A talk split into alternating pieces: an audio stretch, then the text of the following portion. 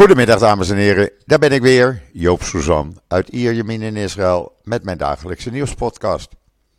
Ja, eigenlijk had ik geen podcast zullen doen vandaag, maar ja, er zijn toch een aantal belangrijke ontwikkelingen. Eh, zodat ik heb besloten om gewoon een podcast te maken. Eh, want wat is het vandaag? Het is vandaag de laatste dag van Pesach. Eh, dat wil zeggen, morgen mogen we weer brood eten. En dat is vergelijkbaar eigenlijk met een Shabbat. Alles is dicht. Niks is open. Eh, maar goed, nou is het ook geen weer om op straat te gaan, want het is me een noodweer sinds gisteravond. Het is niet normaal. Hadden we maandag nog 32 graden, nu komen we niet boven de 15 graden uit. En het is een enorme regen en bliksem en donder en dat gaat maar door en dat gaat maar door. Uh, het is alleen vandaag trouwens. Er is zelfs sneeuw op de Gerbon. Tegen het weekend zou het weer uh, mooier uh, weer worden, normaal weer worden voor de tijd van het jaar. Dus ja, we moeten even door deze dag heen. Maar het is in heel Israël een enorm noodweer. Met overstromingen in de Negev. En opnieuw is er een gezin in rouw. Een gezin uit Tiberias. Want een broer en zuster die met een vriendin onderweg waren in de Negev. Die, uh, ja, die werden uh, in de nacht van maandag op dinsdag uh, vermist. Nou is die vriendin gisteren na verwoede pogingen door het leger gered. Maar een broer en zuster van 24 en 17 jaar zijn uh, verdronken in die hevige stromen die uh, in de woestijn zijn ontstaan. Ik zag die beelden gisteravond op televisie en het is niet voor te stellen hoe uh, zo'n woestijn in ene verandert in enorme stromen water. Dat zijn hoeveelheden die daar neergekomen zijn. Dat is, ja, alles is een rivier geworden. En uh, Marjan en Sahar Assor hebben het helaas niet overleefd. En dat is voor dat gezin in uh, Tiberias verschrikkelijk natuurlijk. Uh, die vriendin die dus gered is, die ligt in het ziekenhuis. Die had onderkoelingsverschijnselen en andere problemen. Maar ja, die auto was gewoon door de hevige modderstromen, waterstromen meegesleurd. Uh, en uh, ja, dan ben je nergens meer. Dus opnieuw een uh, gezin in, in rouw. en gisteren hadden we natuurlijk die begrafenis van Lucy D. Het hele land, kan ik wel zeggen, zat gekluisterd aan de televisie. En uh, ja, ook dat was iets verschrikkelijks. Als je die vader met zijn drie overgebleven kinderen zag. En die duizenden uh, mensen die, uh, ondanks het noodweer, wat gistermiddag al in de bergen was, rond Efrat, toch naar Efrat waren gekomen. Om die begrafenis bij te, bij te wonen. Ja, dan mag ik nog zo'n grote jongen zijn. Maar ik hield mijn ogen niet droog. Echt niet. En ja, het land blijft in rouw. Want gisteren is de beroemde schrijver Meijer Chalef overleden. Hij wist sinds drie maanden dat hij kanker had. Hij heeft dat uh, verzwegen. Want hij was zelfs nog op uh, een van de demonstraties in Tel Aviv gekomen. Heeft hij nog gesproken. Uh, maar ja, na drie maanden is hij aan de kanker overleden. overleden. En ja, wie heeft er eigenlijk niet een boek van uh, Meijer Shalif gelezen? Uh, hij werd slechts 74 trouwens, dus erg jong nog, om het zo maar te zeggen. Uh, Meijer Shalif begon pas op 40-jarige leeftijd te schrijven. met kinderboeken. Uh, in 1988 het boek The Blue Mountain. Uh, over de pioniers in de Israël-vallei. hij schreef, zei hij, ja, vaker voor zijn kinderen en kleinkinderen. En niet echt om boeken te verkopen, laat ik het zo zeggen. in alle kranten in, in Israël natuurlijk uitgebreide beschrijvingen over Meijer Shalif. Uh, zijn boeken werden in 26 talen vertaald. Dus uh, je kan echt wel zeggen, het is een van de beroemdste schrijvers in, in Israël, of uit Israël. Heel bekend boek voor kinderen was Bijbel Now, de Bijbel Nu.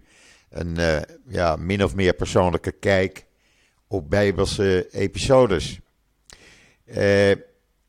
Je kan in elke Engelstalige krant van Israël, Times of Israel, Jerusalem Post, uh, Ynet, Haaretz, uh, overal staat een uitgebreide beschrijving van uh, Meijer Shalif. Hij schreef uh, 14 kinderboeken. En zijn persoonlijke favoriet, zei hij, was hoe de Neandertaler de kebab ontdekte. Uh, ja, wat moet ik verder nog zeggen over Meijer Shalif? Het is een enorm verlies. Er komen geen uh, mooie kinderboeken meer uh, van zijn hand.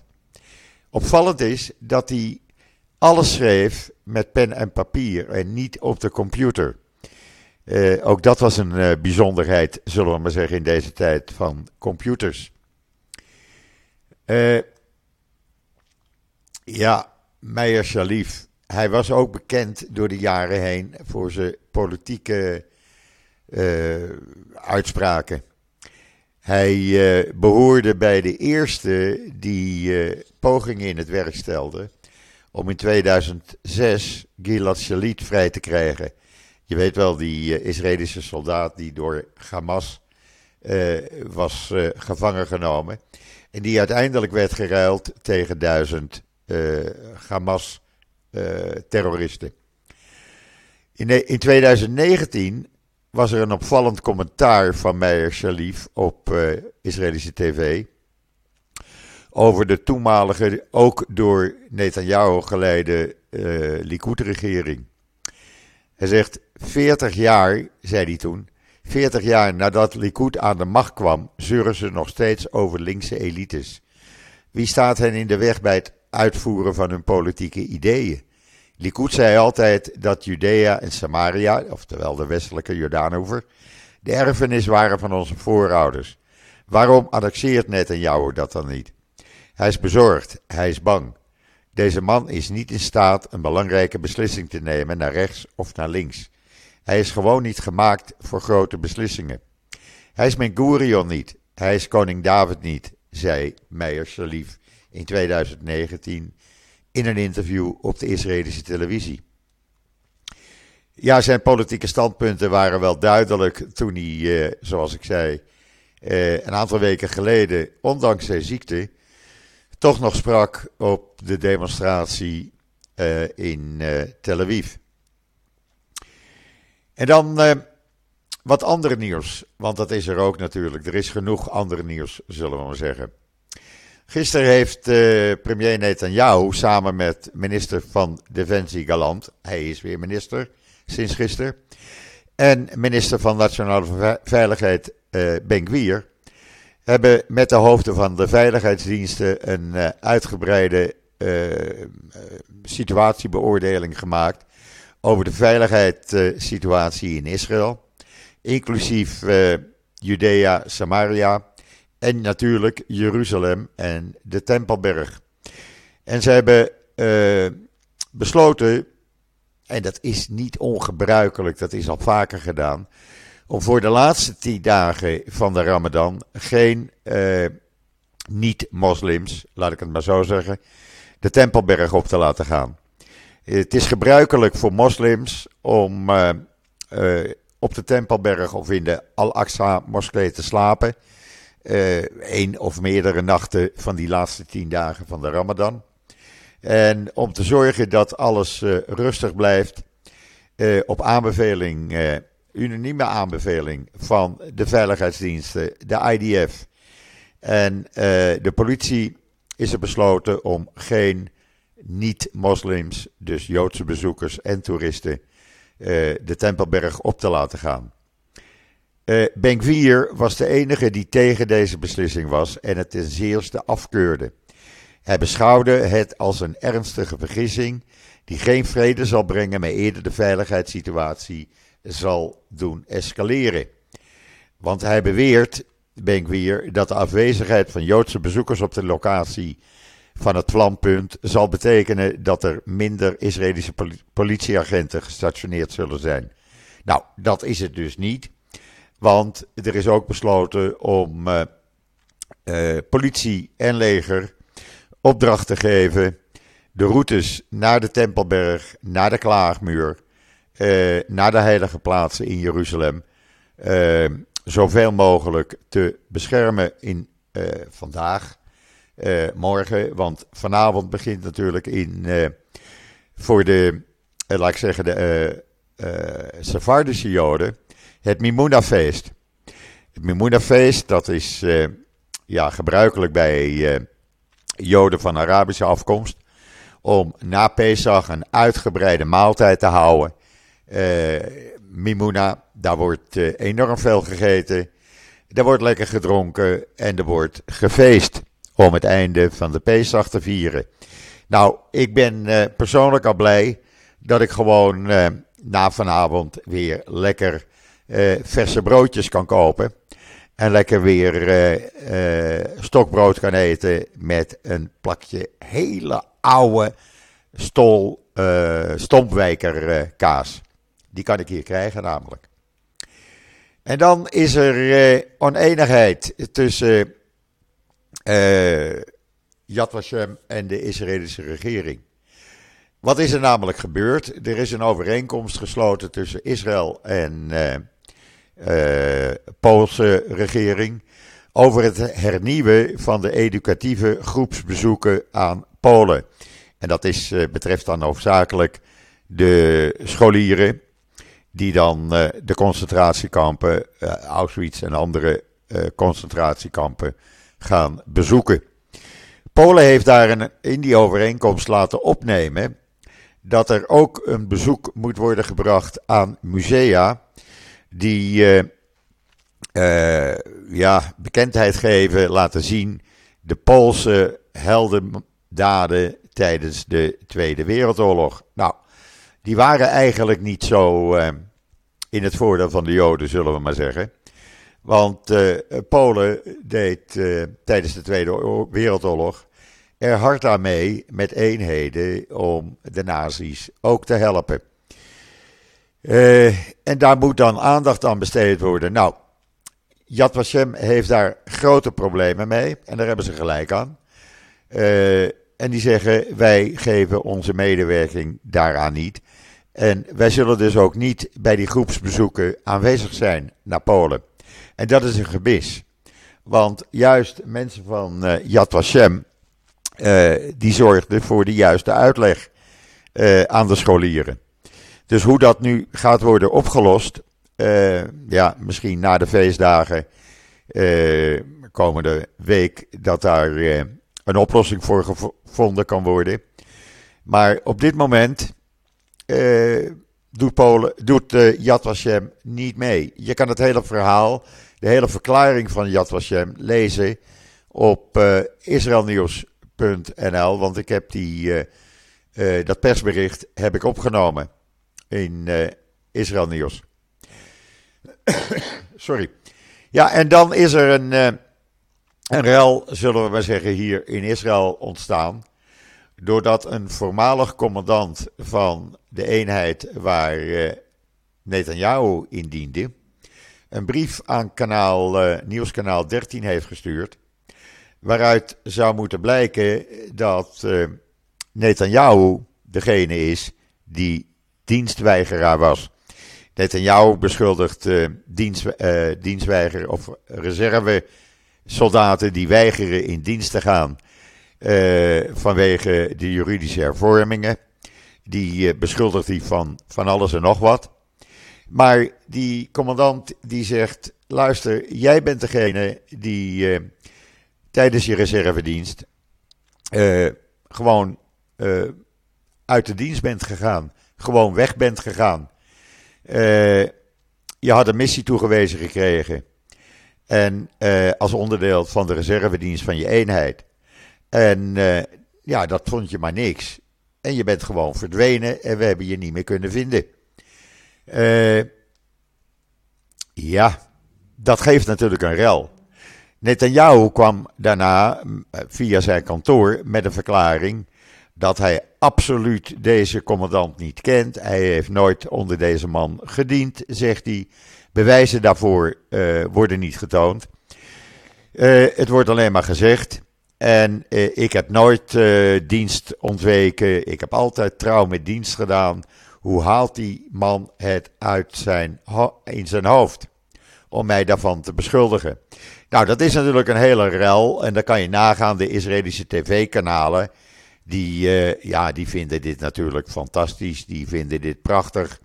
En die hebben er gisteravond, ondanks dat het uh, een soort uh, Shabbatavond was, meer dan uitgebreid aandacht aan besteed. Want ja, je moet toch wat op zo'n avond. En dan heb ik in Israël Nieuws een artikel overgenomen van Palestinian Media Watch. Ja, en daar reizen je haren van bergen. De belangrijkste Palestijnse functionarissen, of dat nou ministers zijn, of dat het nou adviseurs zijn, of wie dan ook. Zij ontkennen allemaal de Joodse geschiedenis van Jeruzalem. Er staan voorbeelden bij. De, de, woordvoerder van Abbas bijvoorbeeld, die zegt dat de Heilige Grafkerk en de Al-Aqsa-moskee behoren tot de fundamentele pijlers van de geschiedenis van het Palestijnse volk. En het zijn de Palestijnse heilige plaatsen en geen Joodse heilige plaatsen. Want er is namelijk geen enkel historisch bewijs dat de Joden in Jeruzalem of in dit land aanwezig waren. Ondanks dat er natuurlijk uh, duizenden Joodse heilige plaatsen zijn gevonden. Uh, er zijn opgravingen gedaan, maar dat wordt allemaal ontkend. Daarbij vergeet hij uh, te melden dat bijvoorbeeld de Al-Aqsa-moskee 1500 jaar eh, na de Tweede Tempel is gebouwd op de fundamenten van de Tweede Tempel. Ja, dat wordt gewoon even ontkend. Uh, er wordt gewoon gezegd dat Joden geen enkele band hebben met het land en uiteindelijk zullen ze ook vertrekken. De Palestijnse premier Sateye die zegt Israël heeft de geschiedenis van Palestina vervalst. Sinds 1967 voert Israël opgravingen uit en heeft niet en nooit kunnen bewijzen dat het een directe of indirecte band met het land heeft. Hij voegt daar nog aan toe, de Palestijnse premier, dat de geschiedenis en alle archeologische artefacten bewijzen dat de Palestijnen hun land hebben vastgehouden sinds het begin van de menselijke geschiedenis. Kan je nagaan hoe oud die Palestijnen al zijn. Terwijl ze in eh, 1964 door eh, een Egyptenaar, eh, ene meneer Arafat, in Tunis voor het eerst zijn uitgevonden tijdens een toespraak op de Universiteit van Tunis. Maar goed, dat wordt allemaal eh, even terzijde geschoven. Je kan eh, al die verklaringen, al die verhalen van die Palestijnse leiders, als je er tegen kan hoor die kan je uh, lezen op uh, Israël Nieuws. Ik heb het hele artikel uh, overgenomen. Daar heb ik toestemming voor gehad. Ook de opperste Sharia-rechter komt nog even ter sprake. Die heeft ook nog wat bewijzen waarin Joodse aanwezigheid wordt ontkend. het is niet te filmen, mensen. Het is niet te geloven hoe makkelijk de Palestijnen iets naar hun hand gaan zetten. En de wereld gelooft dat nog. En ik heb me gisteren kwaad gemaakt over die uh, subsidies die Nederland dan uh, onder andere geeft. Want Nederland is niet het enige land. Het zijn bijna alle Europese landen die royaal met de geldbuidel zwaaien als het uh, Palestijnen betreft. En als het nou gaat om humanitaire hulp, zeg ik oké, prima. Maar het meeste, of een heel groot gedeelte van dat bedrag, wat aan subsidie gegeven wordt, komt via zogenaamde humanitaire NGO's bij de terreurgroepen terug, terecht. En of dat nou uh, de Palestijnse jihad is, of Hamas, of uh, de Lions Den, de nieuwste. Uh, het, het komt daar gewoon terecht met miljoenen euro's. En daar worden dan uitvoerig wapens en militaire uitrusting voor gekocht. En dat komt dan via Egypte en Syrië uh, op een of andere manier bij die groepen terecht. Natuurlijk via Egypte is het nog makkelijker, want daar is een soort van uh, grens met uh, Gaza. dus ja, wat Hamas betreft, die heeft daar niet over te klagen. En die zorgt dan wel dat het bij andere terreurgroepen terechtkomt.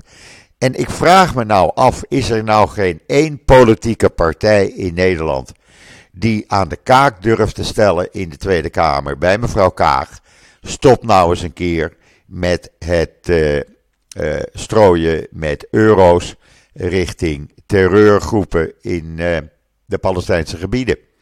Want dat kan toch gewoon door de politiek gestopt worden. hoe zou Nederland het vinden als er terreurgroepen worden gefinancierd die in Nederland aanslagen plegen?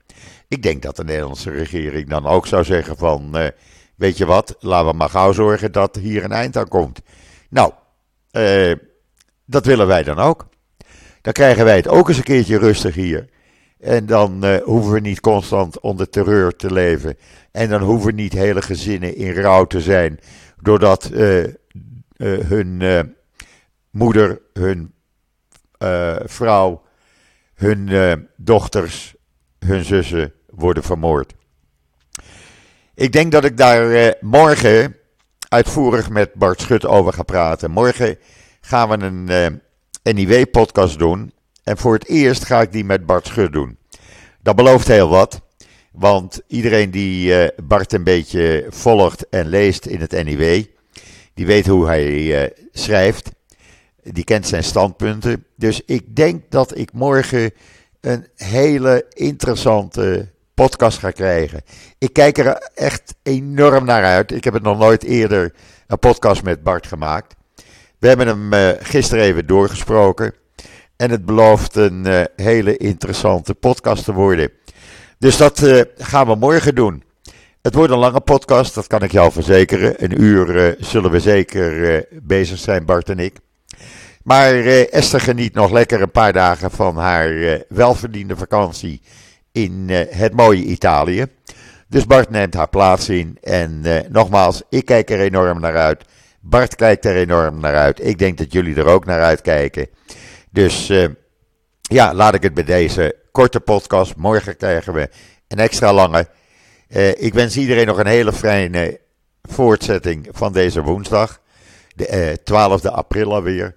Hier, ja, het is zo donker als de nacht, zeg ik maar.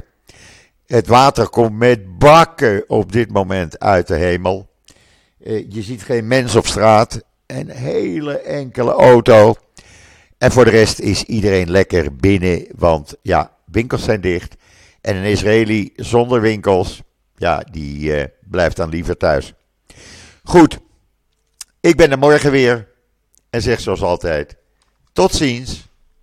Tot morgen.